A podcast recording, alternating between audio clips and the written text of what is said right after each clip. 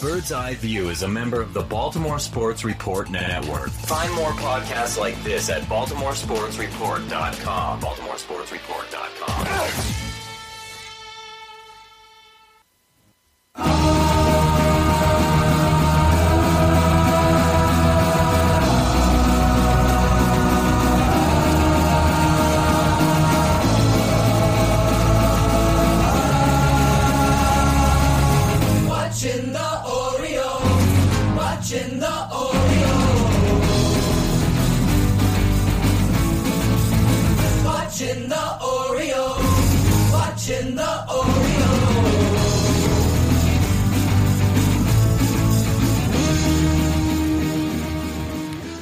Welcome to Bird's Eye View. When it comes to the Orioles, this weekly podcast is your official source for lack of insight and for baseless opinion.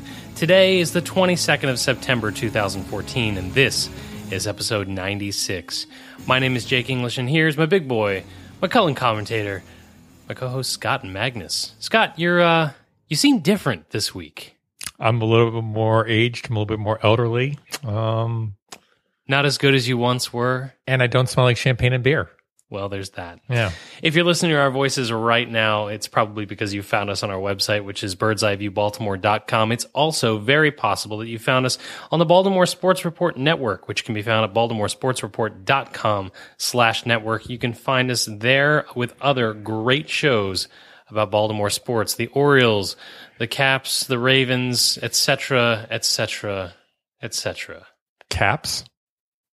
All right. Uh, if you're uh, if you're listening to us elsewhere, do it uh, do it on on Double Twist, on Stitcher, on Miro. If you have to, do it on iTunes. I prefer Stitcher. That's just my personal preference. I just like Stitcher. That's what's on my phone. Yeah. If you have to do it on iTunes, do us a favor. Go there and, and put a, a rating and a review of the show. We'd really appreciate it. We'd love to know what you're thinking. We'd especially love to know what you're thinking if it's a five star rating. If you're going to check us out on face uh, on social media, you can find us on Facebook. You can find us on Google Plus. We have a YouTube channel, but the best place to get in contact with us is at Twitter. We tweet at Bird's Eye View B A L. We want to make sure that you're aware that the Baltimore Sports Report Network does a little thing called Post Game Live on channel BSR. This is a post game show on Tuesdays and Thursdays. Scott and I tend to make a few appearances there. It's anywhere between 5 to 15 minutes after the game. It's hosts of the Baltimore Sports Report Network breaking down the game that they just saw in a way that does not involve the Mars ads. And uh, last thing that we'll mention if you're at birdseyeviewbaltimore.com, make sure you scroll all the way to the bottom. If you're going to use Amazon, do it through the link there at birdseyeviewbaltimore.com. We'd really appreciate it. It does help us keep the lights on here. And with that, Scott, let's go to it. What is your drink of the week? Jake, uh, my drink of the week is a Caribbean cask aged scotch, 14 years by Balvenie. And it's really good. It's really, really, really, good. really yeah, it's good. been aged in Caribbean rum cask. So Is this yeah. like a special occasion scotch? this may be a 38th birthday uh, scotch. Oh, Yeah. wow. It's an elderly scotch. Yeah, so you could partake in it basically. Yeah. Yeah. Okay. Yeah. All right. You, you keep taking shots. Let's see how that works for you. Yeah. The rest of you, get off my lawn. I am drinking a gin and tonic because why go to anything else? It's another old man drink. Good job. That's right. All right, now that we're through the important things, let's go on to the medical wing. Actually, some interesting things going on this week. Scott, what do you have for us? Well, let's see. Nick Markakis has been out for several games. He just showed back up on Monday night. Um, he got hit in the shoulder and had a deep bruise. Had some X-rays done on it. No big issues. It didn't seem like. And uh, actually, I was really concerned going into tonight's game to see how he performed. And uh, you know, hasn't really shown up with the bat so far. But the play that he made from right field, throwing it in to catch to the catcher, was just absolutely unbelievable.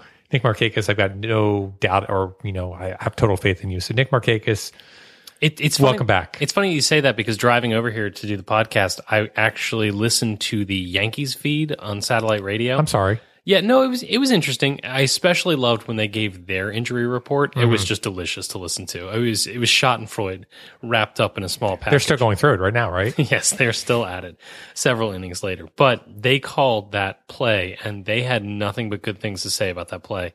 It was just basically, wow. Wow. Did you see that? No, I'm listening to the radio. Wow.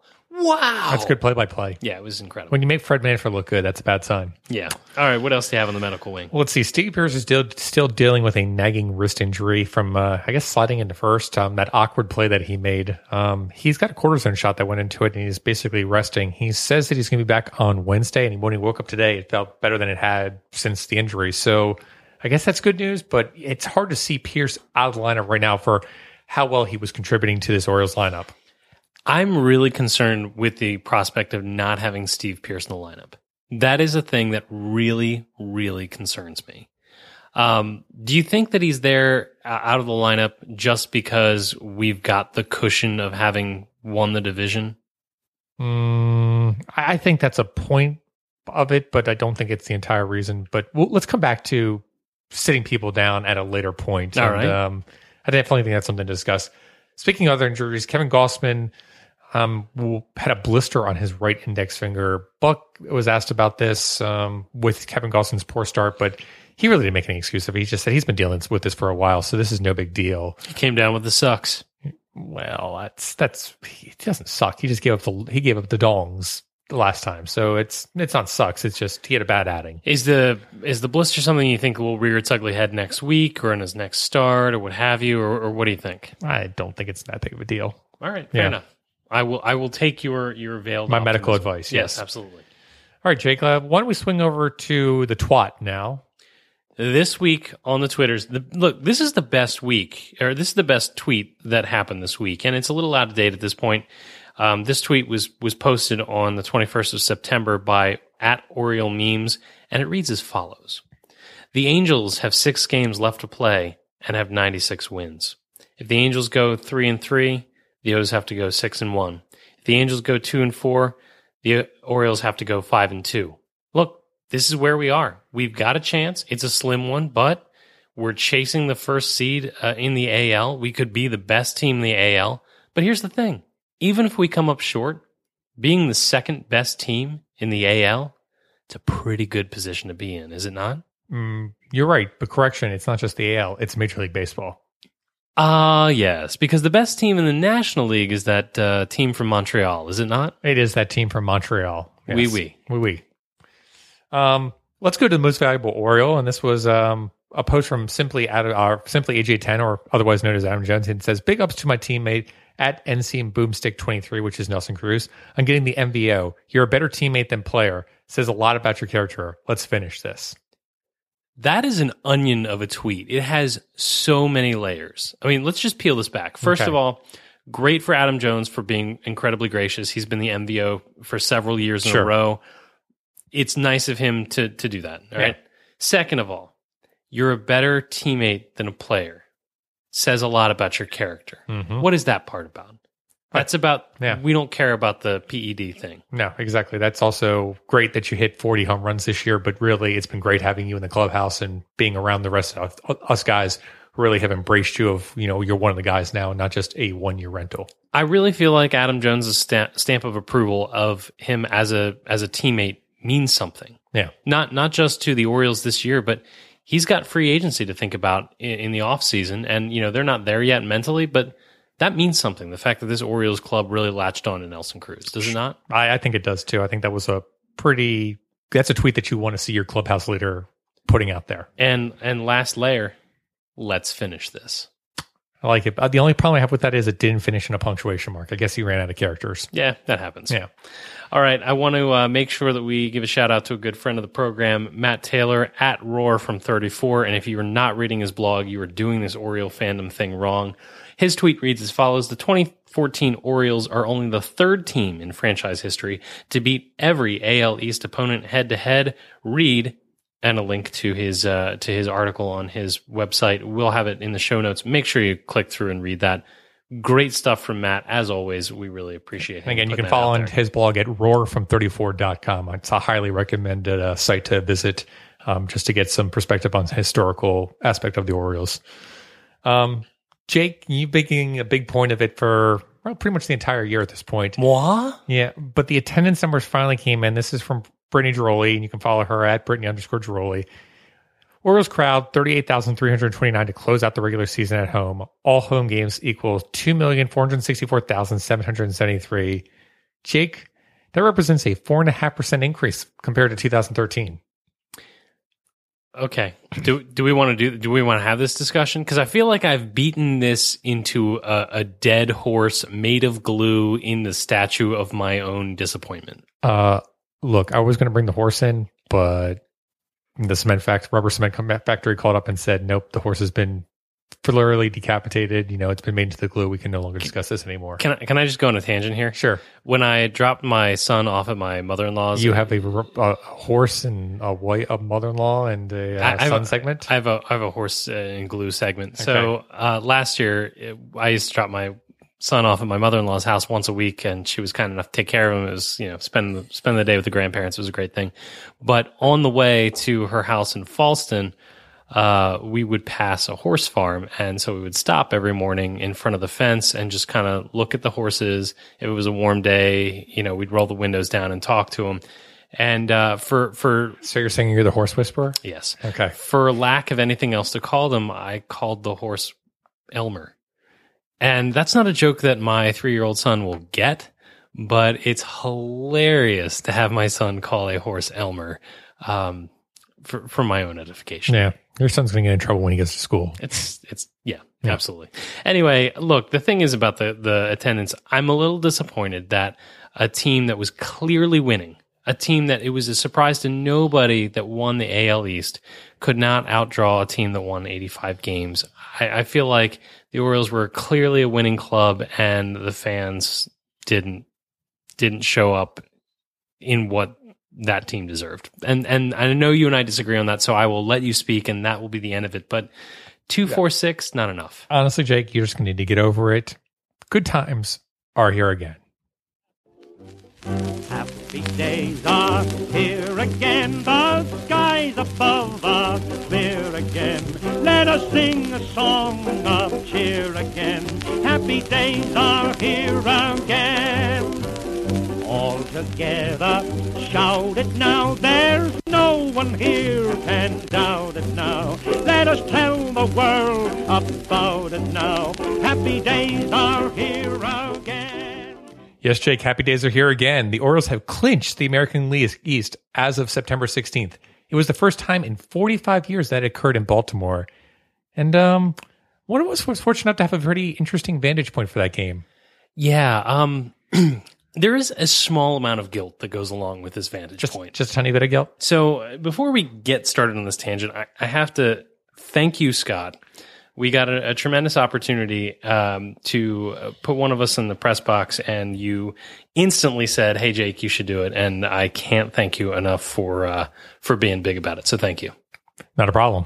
While we're thanking people, we should also make sure that big thanks go out to uh, Zach Will to the Baltimore Sports Report, who was instrumental in setting it up uh, for us. He, he was a, a great help, and uh, it was a lot of fun. And and if you don't know what we're talking about, um, we were able to get a, a, a media credential for uh, one of the games in the last homestand of uh, the Orioles season, and that happened to be Tuesday, September 16th. And so I was there in the press box to watch the Orioles clinch their first AL East division uh, championship in 17 years. And as Scott alluded, the first in at home since 1969. So I'm going to be the. Uh, we, we normally do an interview for this segment, so I'm going to interview you on your thoughts about. Well, this is awkward. Yeah, well, what can I say? It's all about being awkward here at Bird's Eye View. Oh, man. Can, can we just like. So, Jake, thanks for coming on Bird's Eye View. Jeez. It's great to have you. This is awful. So, Jake, um, you were in the press box on Tuesday night. Who did you sit with in the press box? Well, it's an interesting question. It, it, it was funny because I, I got there and uh, I, I- you know I walked in. I, I gave the lady my name, and she was kind enough to set me up with my press credential, and then said, "All right, it, it's uh, you know downstairs is this, and upstairs is that. Uh, bye."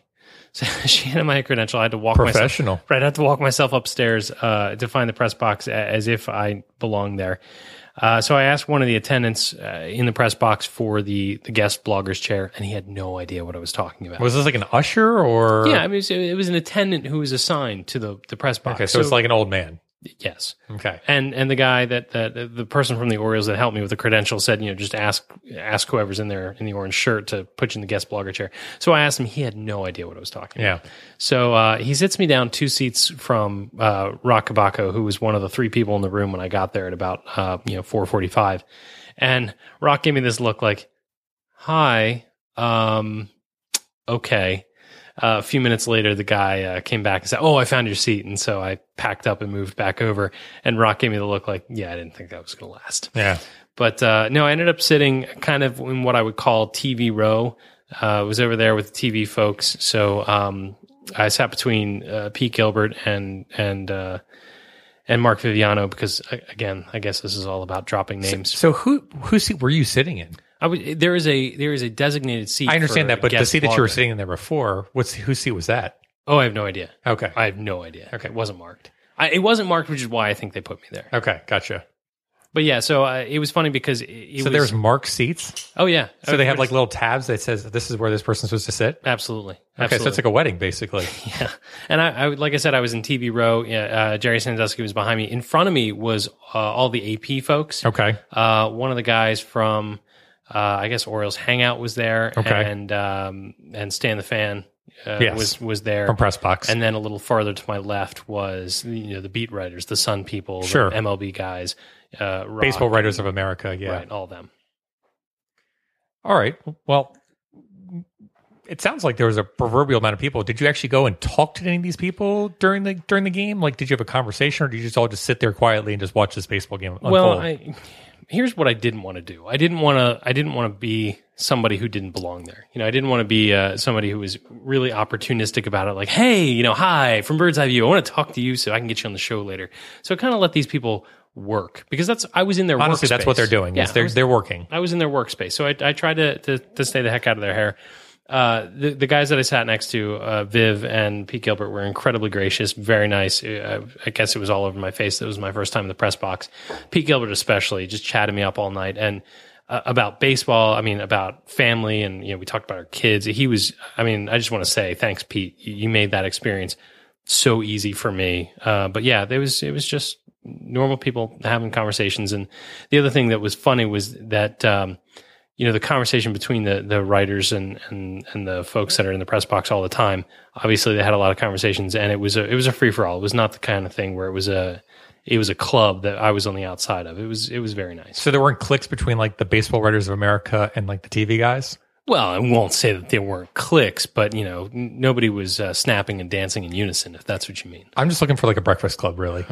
Sorry, no, if you're going to tell me Brittany Ghiroli's Molly Ringwald, I really am going to enjoy this. no, no, no. Okay. I think Rich Dubroff is Molly Ringwald. Well, wouldn't have a perfect take to get that. Um, let me ask you this question: the beat writers that are hanging together, you know, sitting next to each other, are they talking ideas out for articles and for? Are they basically saying, "I'm going to write about this today. Do you want to write about this?" Or is there I, any? I didn't see that ahead of time. What I did see though was after after they got back from the interview with Buck, um, Now, was this the afternoon or the after the game? after the game, Okay. post game, after the post game interview, Okay. um, they talked about the types of things that they were going to focus on, and it was interesting because somebody had a, a, a recorder, and I I, want to say it was Dan Connolly, and it came down to the AP side of things. And uh, you know, again, it's uh, Ginsburg and, and Dubroff, uh, who writes for CSN, and he said, "I'm going to talk about uh, Schmuck's question, which is at you know minute mark X. You can have whatever's after that." And so they kind of traded off, and I, I thought that was kind of cool because a, I'm sure they have their kind of relationship where they trade off this kind of thing all the time. Yeah. Um, but also it makes sure that the readers don't get the same story from each of the media members. I think that's, which I think that's was really important. cool. Yeah. I Yeah, think I that's was, important. I was impressed by that. Um, let me ask you this question. Um, were there comments made aloud during certain points of the game, like when Jimenez kept walking people through the game? Were there comments made by the beat writers or by personalities in the press box saying, "How did you see that?" or "What's up with this?" And A- absolutely. I mean, Okay. I don't want to name anybody by name, but absolutely, there were discussions about Jimenez and how his season had unfolded and how whether or not it was wise to have him pitching this game, what we could expect from for the rest of the game. Ab- absolutely, that that conversation that you would expect to happen in the stands absolutely happened in the press box. Okay. And I and I will say it was it was more reserved and it was more or less done in a professional manner. But yeah, I mean, these these guys are, are people. Just Okay, like so it's not like a quiet setting. It's really an active kind of discussion, like you'd be sitting in the stands to a certain regard. Yeah, but I mean, it's quieter more, than that more, because more people- focused. Yeah, exactly. Yeah. exactly. Um, all right, let me ask you this question. You've got a bunch of people in there that are obviously media personalities and they're working on articles and you know taking notes. How much focus is being put on social media during the game as opposed to writing articles or a know- lot. It was it was really interesting because when I got there, again, I was one of the first people in the in the booth because I wanted to watch. You know, I kind of want to watch it fill up, um, and it was really interesting to see guys sit down, get people, uh, ladies too, sit down and uh, start their stories. You know, you'd see the byline come up, and then you'd see three or four paragraphs come up. So it's obviously it was obvious to me that they had an angle that they were going to work on, either that or they were gambling on what was going to happen with the game, and they wanted to make sure that they were ahead of it. Um, and uh, so they they all had a, a story probably halfway through in the works by the time they got done, or by the time the game got started. And then after that, it was almost all social media, from what I could see. Okay. Again, you know, I sat I sat uh, you know kind of up back so I could see the whole front row, and it was a crap ton of Twitter, and it was. Um, you know, again, I saw the guys from uh, Oriole Hangouts, so somebody was monitoring the board, but it was a lot of Twitter. It was really funny because you would watch somebody tweet something out, and then like, blink, it would show up on your feed like Yeah. a, a few minutes later. It's really interesting too because you think about you know what the press box must have been like even five years ago, and you know Twitter was not going to be that big at that time, and just to see that dynamic shift of what the press box is now with social media interaction, and you know now like you said, the entire front row of the press box is all working on Twitter, just really interesting in that regard. It, it was so funny to see things, but but they're of course in in touch with social media, and they're very modern. And I don't want to make it sound otherwise. But it was so funny because I would see things like people pulling up their AOL mail on an iPad. you know what I mean? It was very much a, a, a Yeah. mix and a marrying of a marriage It's of the old. how is that even possible? Yes. Yes. All right. Let, let me ask you this question: Were there any foul balls into the press box? No, absolutely not. And there was a good thing because uh, you would have squealed. I would have squealed. Okay. Um, did anybody give you a stink eye in the press box besides Roch Kubatko when you first walked in? No, it wasn't stink eye. He was he was good about it. He just he just knew I wasn't there. Did you actually talk to Roch, or did you just go like, "I'm not going to talk to him because we've talked to him before"? No, I but just, I just said hey. And again, I was trying not to be opportunistic. Okay, he got was, you. He was writing um, or tweeting or whatever, and I, I wanted to stay out of his hair. gotcha. Um, but no, nobody nobody gave me the stink eye. Like I said, everybody was super duper nice. The only person that I think wasn't happy to see me was the guy that didn't know where to sit me. The attendant, gotcha. Well, ushers are never happy to see you. So, all right, Jake. So the Orioles go up seven to two in the game, and it's obvious to the whole crowd that okay, the Orioles are actually going to clinch tonight. What kind of action started happening in the press box at that time? Well, you saw a lot of people start to get ready for whatever came next. You saw a lot of people finish their stories. Um, and there was also a lot more chatter at that point. Um, you know, I mentioned Pete was on my left. And so a lot of the WBAL folks, both on the radio and the t- TV side, kind of got together and they were chatting um, a little more collegiately, I guess, than it had been previously. But yeah, I mean, it, it was definitely, you know, like you'd see anywhere else. Once, once it was kind of decided, it, it, got it took a different atmosphere of loose and you know it'd be interesting to go back to another game when it isn't a clinching game and just see if you still have that kind of exuberance or if it's just day in and day out fashion You could feel an undercurrent of excitement. I'll put Right. it that way. It was muted, but it was there. right all right jake so game is coming to a close ponchos are starting to be ripped out because people are already getting prepared to be soaked in suds Well, I called them celebration slickers, which is actually it's a term that kind of took off because early in the game somebody mentioned it and nobody really did anything about it. But as the game went on, they started, you know, sharing them, handing them around, that kind of thing. It was funny because uh, Viviano was looking for a slicker that would fit him. You know, like a poncho that would that would cover his uh, his tall frame, and uh, it was funny because they were all trying to make sure that they got you know all their phones and everything and, and plastic bags and stuff of that nature. So it, it definitely, I would say, from the fifth inning on. and you were prepared to go and uh, put your poncho and get all your stuff into a plastic bag correct No, I was no more prepared for that than I am for this every week. Okay, so you became ill prepared at all. You just basically I was like, oh, well, everyone else is going downstairs. I don't know what I'm going to do. So what happened, Jake? Well, this is actually uh, an interesting story because I mentioned coming in to to the the home plate plaza, and the lady that that I got my credential from said, you know, if you're going to go upstairs, it's this, and if you're going to go downstairs, it's that. Um, she kind of gave me a little spiel, and so I went up to the press box. Uh, somewhere in the fifth or sixth inning, one of the Oriole PR guys came down to talk to my table about what was going to happen after the game and talking about going downstairs and, and here's where the interviews were going to be and all that stuff. And I got thinking, I was like, oh my gosh, like I- I'm here and that means I get to do that. How cool is that? So, uh, you know, I was chatting with some of the folks at my table and, uh, you know, so we waited for the last pitch to be finished. We watched the clinch. We were really excited about it. And then it was a mad dash. People just running. Um, so, you know, I ran downstairs, three flights of stairs, uh, following the crowd, so to speak. I ran down this corridor, which ended up being the umpire's tunnel. And there I was on the field. Um, which was pretty incredible. So uh, I'm thinking to myself, like, first of all, let's let's try to act like you've been here, Right. right? Act like you belong, which is ridiculous. Yes. But so We all know that you can't act like you've been somewhere. I was trying not to audibly squeal was my thing. Um, but so you know, I was taking uh, pictures with my cell phone, which by the way turned out awful. I took a like I took a ton of awful cell phone pictures. Um, and at some point on the blog, I'll, I'll post Put some awful post photos. my experience. Yes. But uh, so you know, I, I was trying to stay out of the way of the media people that had real jobs to do Sure. um, especially the, the TV cameras. I wanted to make sure I gave them their, their space. Um, but like Dave Wallace came over and shook my hand, which was funny.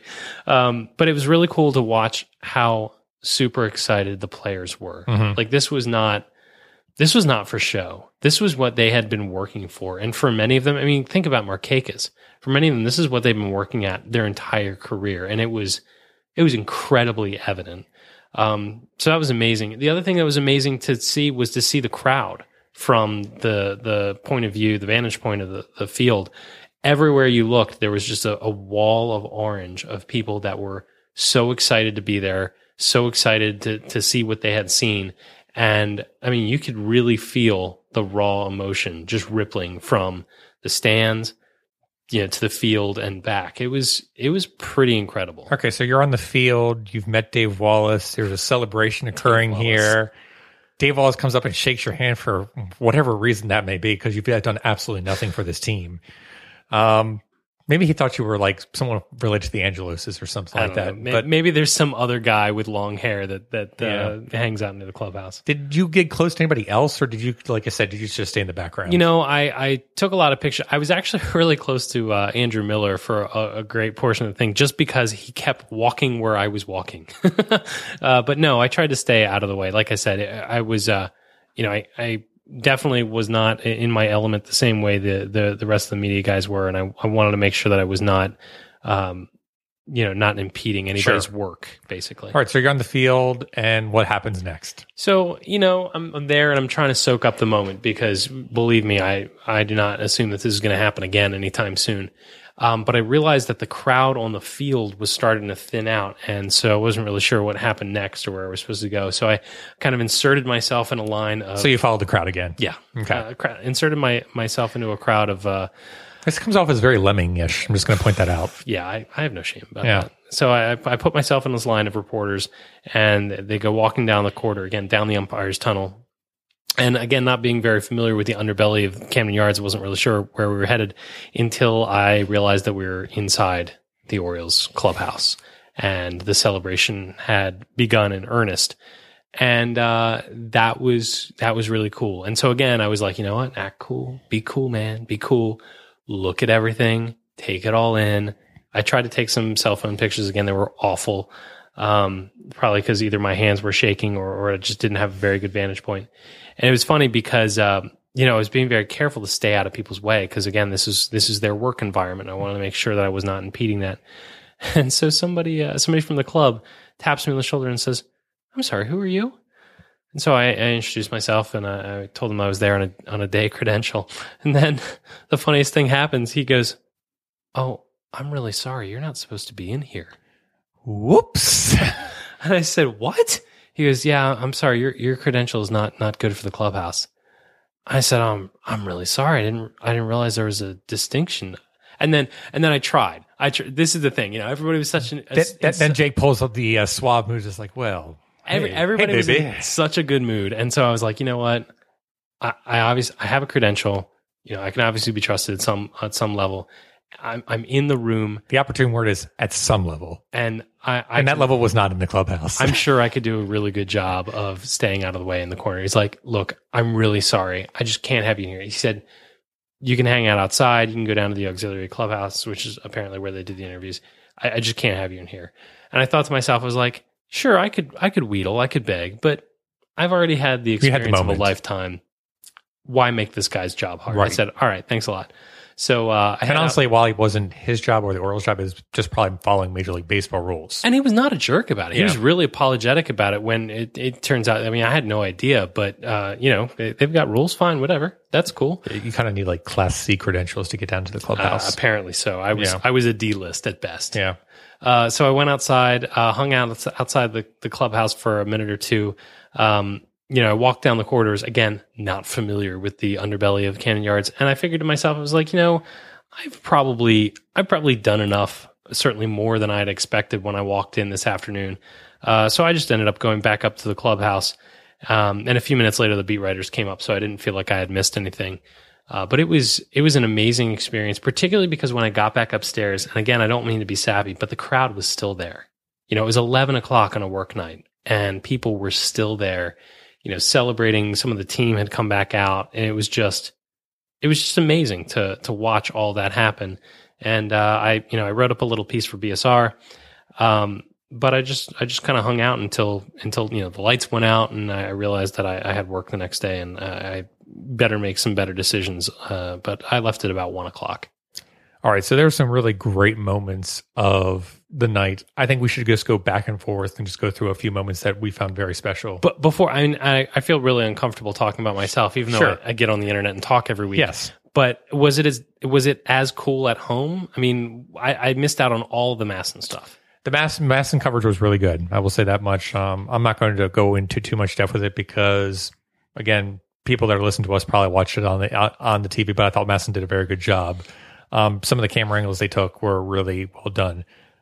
But the top three moments that I really let's go through our top three moments. One of my top moments was when the Orioles players brought their families, their wives and kids onto the field to play. I thought that was a really touching moment, just seeing some of their kids kind of circle the bases and play uh, just a really nice thing of just say, oh, these guys aren't just, you know, guys by themselves. You know, having Chen come out with his family and his guys, just like, that's kind of nice. It was as special for them as it was for us. right. You know, their their wives were there, their children's were their, their children were there, their parents were there. I mean, it was that was I agree. That was really touching. How about you? What was another one for you? Um, you know, I mentioned that I missed out on all the MASN stuff, but when I went home, I was, I was, it was like my, have you ever seen that Disney World, uh, commercial where the little kid's like, I'm too excited to sleep because he's going to Disney World the next morning? No, I don't know anything about Disney World at all. It's not like we know anybody that likes Disney World. Anyway, I was too excited to sleep. So I watched some of the interviews. Watching Steve Pearce be interviewed about how he was feeling was as good as it gets.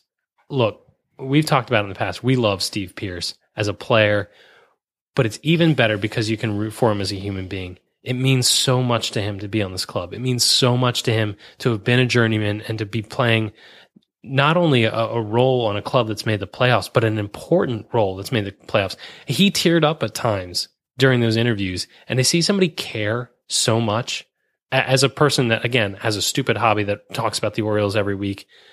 I mean, I just eat that up. So that was a really touching moment for me. A really touching moment for me was when Ben Barlow, Monica Barlow's husband, came out onto the field, kind of was standing at the mound, just soaking it all up and just kind of looking around, looking up a little bit, and it just was like, that doesn't pull on you and, you know, make you cry a little bit. I don't know what does. So that was pretty touching. Yeah. Um, I thought it was really cool when the crowd uh, greeted O'Day and the O'Day chant lasted. It seemed like all inning. Yeah. I mean, they really were just giving it to him in in the way that it was. It was like a, a, a season long achievement award. You know, Yeah. they they just they were so glad to see him. They knew it was in the bag. Um, I'm looking forward to that chant when we get to the playoffs. yeah, Yeah. that would be great. Um, one of my top moments for my top three was Buck Showalter staying back in the dugout and just watching and admiring the celebration as his players rush to the field. He comes out, you know, yeah, he's excited, but he's also just so darn proud of this team and just of how much they've accomplished. And he knows there's more things to do, but he can just take an effect of, you know, this isn't just something that you're just like, okay, it is what it is, but this is a special moment for him, but also for the city. He's a self proclaimed fuddy duddy, and you know we told uh, we told uh, Buster Olney uh, that it's it's cool that he's become one of us. Like it's important to him to to be a Baltimore Oriole, or at least so he's he's gone out of his way to say. He's been this far before. You know, he's he's taken teams, you know, deep into the season. This is as big a chance for him as it is for any of us. Right. So yeah, I, I agree. Good good call.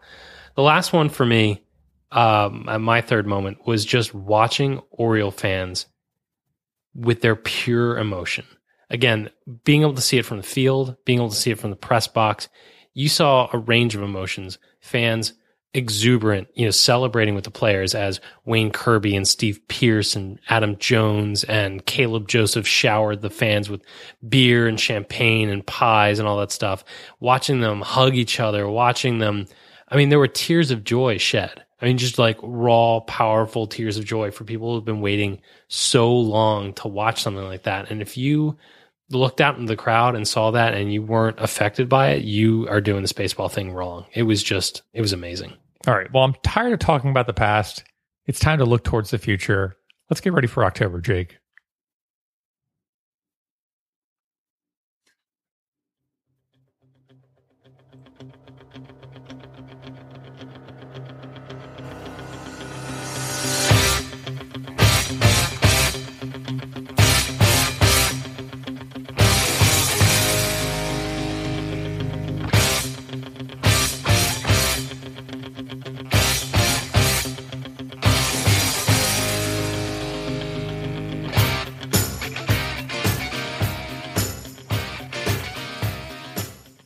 Jake, the Orioles are still in contention for the best record in Major League Baseball, being only two and a half games behind the Angels. The Angels play the Athletics and Mariners, who are battling for wild card spots over the next six games. However, it's very unlikely that the Orioles are going to catch them at this time. As we talked about, the Orioles would basically have to go near, be nearly perfect to do so, and hope to get some help from the Mariners and the Athletics. Jake, uh, throughout this week, we've seen uh, the Orioles start to rest starters since Tuesday. Jake, my question to you is: Should the Orioles be resting their starters, or should they be going for this first spot uh, and try to get home field advantage throughout the whole playoffs? Well, if you're asking my opinion, they should have seen how it went. They should have gone ball busters to win the first couple games. And if it was clear to them that they were either going to, to make a real shot at it, they should continue to go ball busters. And if it was clear to them that they weren't going to get it, then they should rest the heck out of their guys. Okay. So I'm not sure that I saw either of those two. I'm not sure if we saw either one of those two. I think we, and again, we also were racked with a few injuries this week, like we talked about. So uh, it just felt like the Orioles did take a few days off in terms of sitting Adam Jones as well. So it was just interesting. I'm not going to, you know, raise the red flag and say, why are we doing this? I think it was actually probably the smart move. And again, Buck talked about this at FanFest last year, um, saying, you know, he really was well aware of how much, you know, playing every single game took out of his players. Um, I think this is just kind of a similar situation. And at this point, this as as of this recording, this team has already won 91 games. I mean, don't they sort of get the benefit of the doubt for what they do? Pardon me, 91. Isn't it 93? I think it's 93 games. Well, Jake. then it's more, it's more than 91. My Yeah. point stands. okay. Um, but thanks for following the Orioles. Hey, that's what I do. So, Jake, it looks like the Orioles are going to play the uh, Detroit Tigers in the ALDS.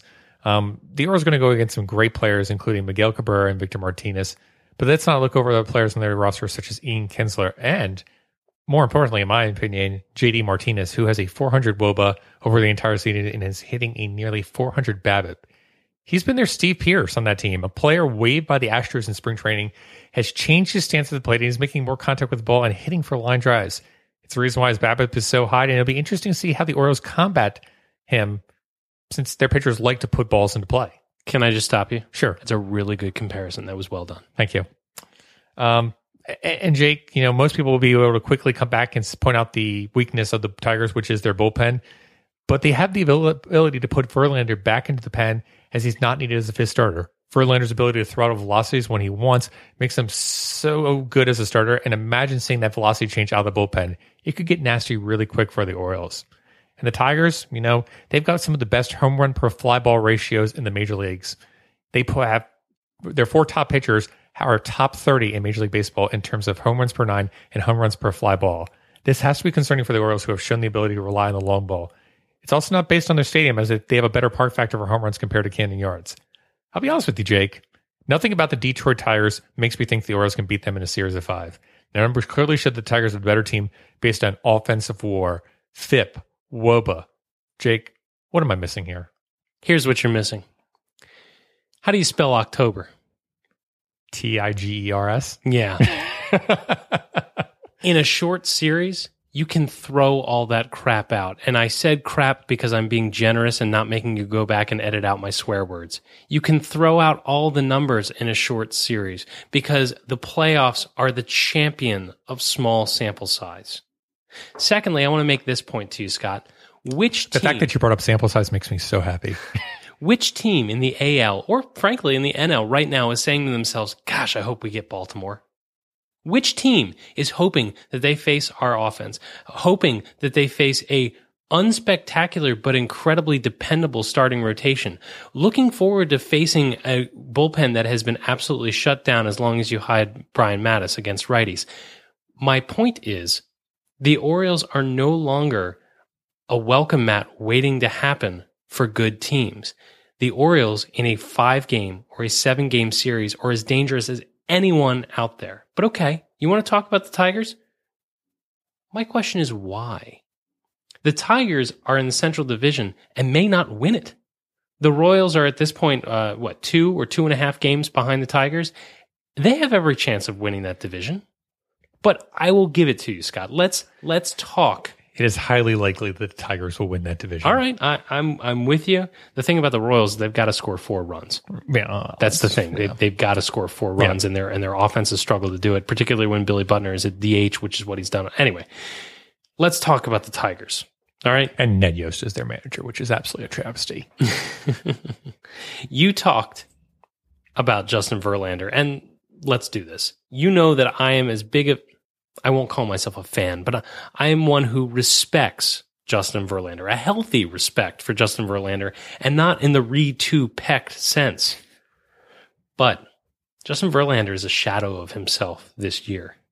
And the fact that he might be in the pen in the ALDS speaks how he has performed this season. Secondly, Verlander in the pen will be part of a very vulnerable group. And you talked about the velocity. Scott, the thing about Justin Verlander is that he only brings a velocity as the game goes on. Justin Verlander gets into the high velocity as the game continues. He starts in the low to mid 90s in the first, second, and third. And as the third, fourth start to weigh in, that's when he starts to get into that 96, 97 uh, frame. And frankly, when you're a reliever, you don't have a cushion because you don't come in in a situation that isn't high leverage in the playoffs as a reliever. And Justin Verlander is not a guy who's done that before. Okay, maybe he's relieved games. Frankly, I'm not going to look that up. But the point is, he's been a starter. He's been a starter for a long time. And he's been a really good starter for a long time. And to depend upon Justin Verlander as a successful reliever, in my opinion, is a mistake. Now, the Tigers might do it, and they might do it out of necessity because their bullpen has been a dumpster fire.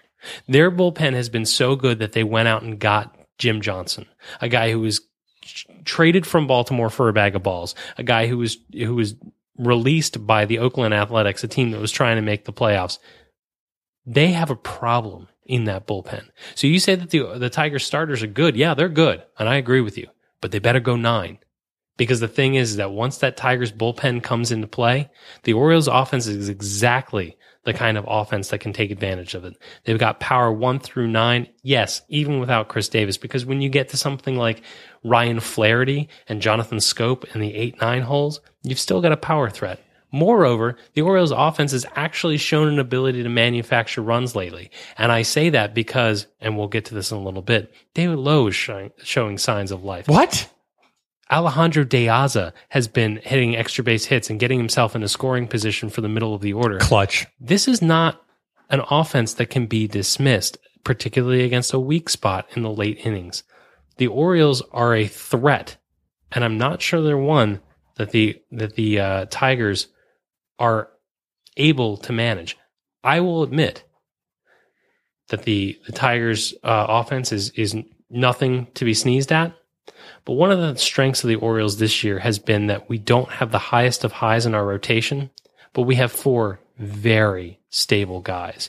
If you were to tell me right now that our number four starter in the playoffs was going to play the Tigers, that would be Bud Norris or Miguel uh, Miguel Tejada Gonzalez. Those are guys that I would I would put up against any of the good teams in the league and say we got a good shot. And if those starters can keep it close, I believe that the offense can give us enough. No, I don't have Woba behind that argument. No, I don't have on base percentage behind that argument. I don't have D War behind that argument. What I have is a season in which I've seen that as a trend show itself. Okay. I, I can completely buy that. And I, I come come back to the names that you gave, which are really a bunch of nobodies, in all honesty. Alejandro de Aza, there's no reason that Alejandro de Aza should be playing as good as he is right now. There's no reason that Steve Pearce should be playing as good as he is right now. But the fact they are, the matter is they are playing good right now.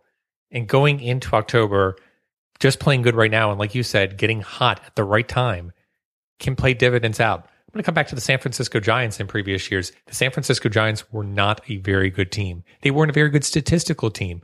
But again, they got hot at the right time and they made it work in the playoffs and they basically took it to two World Series in four years. Simple as that.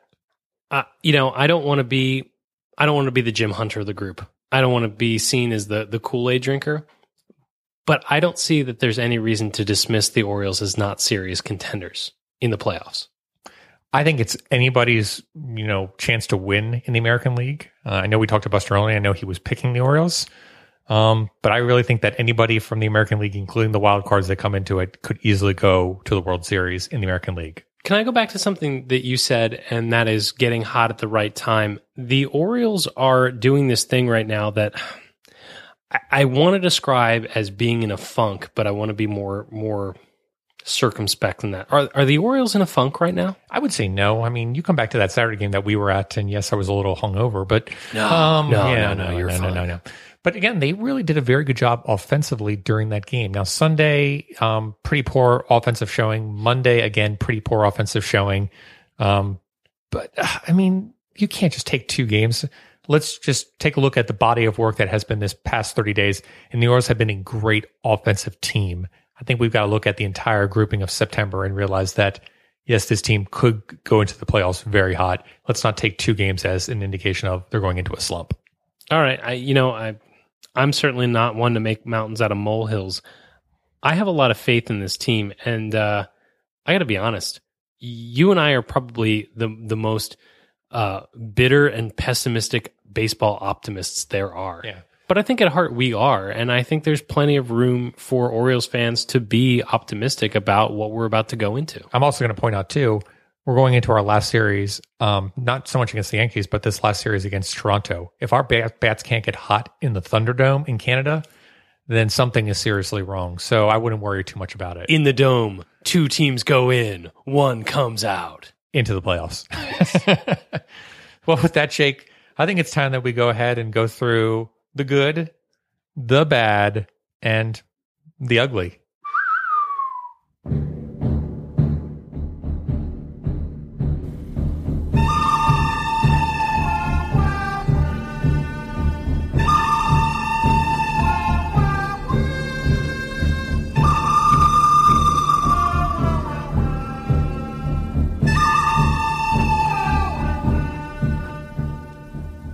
That's right, folks. It's time for the good, the bad, and the ugly. And Jake, I'm going to mix it up this week. I'm going to go first this week. Oh. Yeah. So, Jake, my good for the week is going to go to Adam Jones. He dominated the plate on Saturday with two dongs, but the celebration on Tuesday will go down in Baltimore lore. Adam Jones did a remarkable job for his celebration on Tuesday night to clinch um, any thought that Balt- uh, Adam Jones does not love the city after that social media guffaw um, is absolutely evaporated after his uh, his celebration on Tuesday night. Absolutely. All right, my good this week is probably going to surprise you. Okay. I'm going to go with David Lough. What? David Lough only had seven at bats this week, and so it's a little ridiculous for me to give it to him. But in that time, he had four hits. And in that time, he had a double and a home run. He drove in two runs. He didn't strike out. He had meaningful, successful, productive at bats from a guy that I expect nothing from and a guy that I've been beating up all season, a guy that I've been practically calling worthless. And you know what? I will say at this point that David Lough is showing me something. David Lough has adjusted to his new role on this team. And if he's going to make the playoff roster, and I, I think that's a stretch, but if he's going to do that, he has basically shown himself to be a guy that knows what he's doing. Let me ask you something. If I, if I gave you the question, what has David Lough done in the last, let's call it month? What would you say his average was? Mm, 318. 385. Okay. And I know, you know, the back of the, the baseball card means nothing, but David Lough is doing much better in the spots that he's been given, the opportunities he's been given over the last, I would say, almost half of the season. So you're going to call him a professional hitter? No, I will say that he has done a great job of managing his ego, of adjusting to the fall, and doing with doing with the opportunities what he could. That matters at this point of the year. So good on you, David Lough. Okay. My bad for the week is going to go to Kevin Gausman. The long ball made an appearance as folks have begun to sit and wait for his slider and changeup. They were wrecked this week. Um, in terms of run value, is a negative 10.85 for his slider and negative 46.4 in terms of his changeup. His inability to throw his breaking and all speed ball effectively is going to have folks sitting on the fastball. He has to be a bullpen arm at this time. Yeah, and and he's been really gracious about saying, you know, if I'm a bullpen arm, I'll be happy to do it. That's kind of You know, that's his only choice. yeah, Yeah. It's either that or not make the uh, roster. Right. All right, my my bad for this week is JJ Hardy, and look, I'm just happy to have him back. I know that that with the back injury, uh, he's he's been playing limited time. I, I get all that. He's one for 17 in his in his last uh, week or so, and that's just not getting it done. Look, JJ Hardy can do everything he wants to in the field, and I love that. But six strikeouts and 17 at bats, and he's just not doing anything. We, we we don't have Chris Davis. We need something in the lower part of the order to make this thing happen. Okay, my ugly for the week is going to go to Kelly Johnson, who should have had a great chance of being the starting third baseman for this team once Davis was suspended, but has really done nothing and has been sloppy in the field as well. He's likely going to get left off the playoff roster for the likes of Ryan Flaherty. That's ouch. Yikes. That's ouch. Yeah. Yikes. Now, do you think that Kelly Johnson will fail to make it and Jimmy Paredes will will make the playoff roster? I think it's a good possibility. Woof. Yeah, That is poof. that's pretty ugly. All right, you got me there. I'm going to go with my ugly for this week. And my ugly is Sunday baseball. Sundays. Orioles, I hate you on Sundays. Why do you do this to me? I just want to love you every day of the week, but particularly on Sundays. Why? Because I'm there. I come to visit Oriole Park at Camden Yards every home Sunday. What happens? Invariably, the team loses. Whether you call it the Sunday lineup, whether you call it the fact that they can't play during the day, whatever it is, the Orioles hate me on Sundays. For a team that's won more than 90 games, I have seen precious few wins on those Sundays. This is not a new phenomenon. Something is up. I don't know what it is, but I tell you what, I do not like it. Thanks a lot for ruining my baseball afternoons again, Sundays. You are ugly. I just think it's a small sample size. I don't care if it's a small sample size. It's 13 ugly. That's fair. Bitter, bitter, bitter, bitter, bitter, bitter, bitter. What was it this year? Like five and eight? I don't know. It wasn't enough. Okay. So, Jake, with that uh, rant, not bad, by the way, but I think I'll take next week. I probably should. Let's go ahead and blow the save. Jake, I want to talk about postseason gear because the ALDS, uh, our AL East champions shirts have come out and the AL East caps have come out. I always have a hard time going out and purchasing postseason gear. And most of the time, I basically don't buy it. And then I get left out. I'm like, well, I really wish I would have bought that shirt when I could have had the chance. So, Jake, are you opposed to buying postseason gear? I'm not opposed to buying it. The one thing I will say is that you know we make fun of the uh, the Pink Hat Nation uh, for their brand new 2007 2004 Red Sox gear. So I want to be make sure I avoid that. But when the Orioles clinched the AL East, I wasn't sure they're done. Why would I buy an AL East hat when I might be able to buy an ALCS hat Right. or a World Series hat or a World Champions hat? Why would I do that to myself? I, I, I just don't know. Yeah. Um, I, I guess my question, Jake, is when is the right time to buy postseason gear?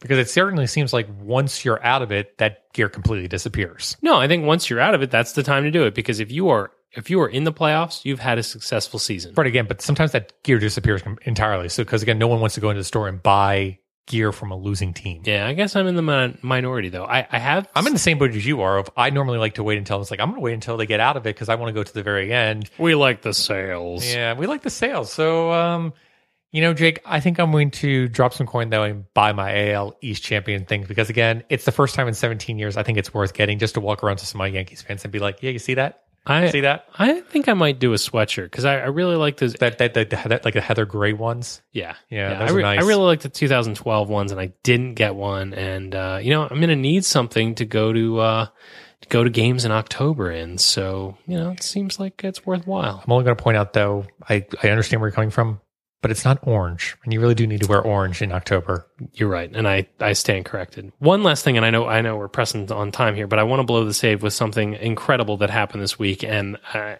I, I want to make sure it gets recognized. Okay. great friends of ours, uh, Jen and Billy Lovett, uh, friends of Sarah's from college, amazing bunch of Oriole fans. If you saw them this week, you'd know it. They were the ones that had the sign that said "Ain't the beer cold" with the uh, the wigs on. I think I met them. I think I gave them some shirts. Yeah, they Yeah. Uh, they've been to about forty games this season. Super fans. They're amazing, but they have a great nickname that I think that we we should demand that the Baltimoreans recognize. So This- boys, listen up. this is important. This is important business. And it re- revolves around Delmon Young. They say that Delmon Young looks like a Ninja Turtle. And so they've been calling him Delmantello. That's not bad. No, no, no, that's not that's not bad. It's it's too perfect. It's not perfect, it's too perfect. It's just a shame that Master Splinter is Jewish. Oh my. You know what? With that, I'm in trouble here because I have nothing to answer with on that. Are you excited to see some playoff baseball? I'm excited to see some playoff baseball. Honestly, I was really happy to see the uh, East clinched, but at the same time, I was kind of like Buck, Buckwood, just standing in the background and being like, "Okay, that's great, but I want more. I want to see more. I want to see them go, you know, win the division series, win the championship series, and get to the World Series." And as much as I enjoyed seeing clinch the East, it's a stepping stone. All right, but don't let it rob you of the I, enjoyment. I, I enjoyed it, but like I said, it's a stepping stone for me. So, Jake, with that, I cannot wait. I cannot wait. Well, we'll have the playoffs. Like I said, we can talk about it all next week. We'll have a whole week basically to talk about it. So it'll be a fun next week for the podcast. You just want me to shut up at this Yes. point. All right, I do, I do. Good night, Baltimore Birdland. champions.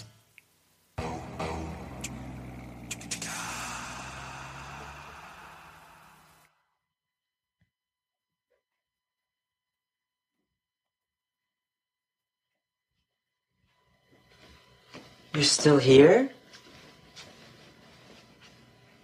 It's over. Go home. Go.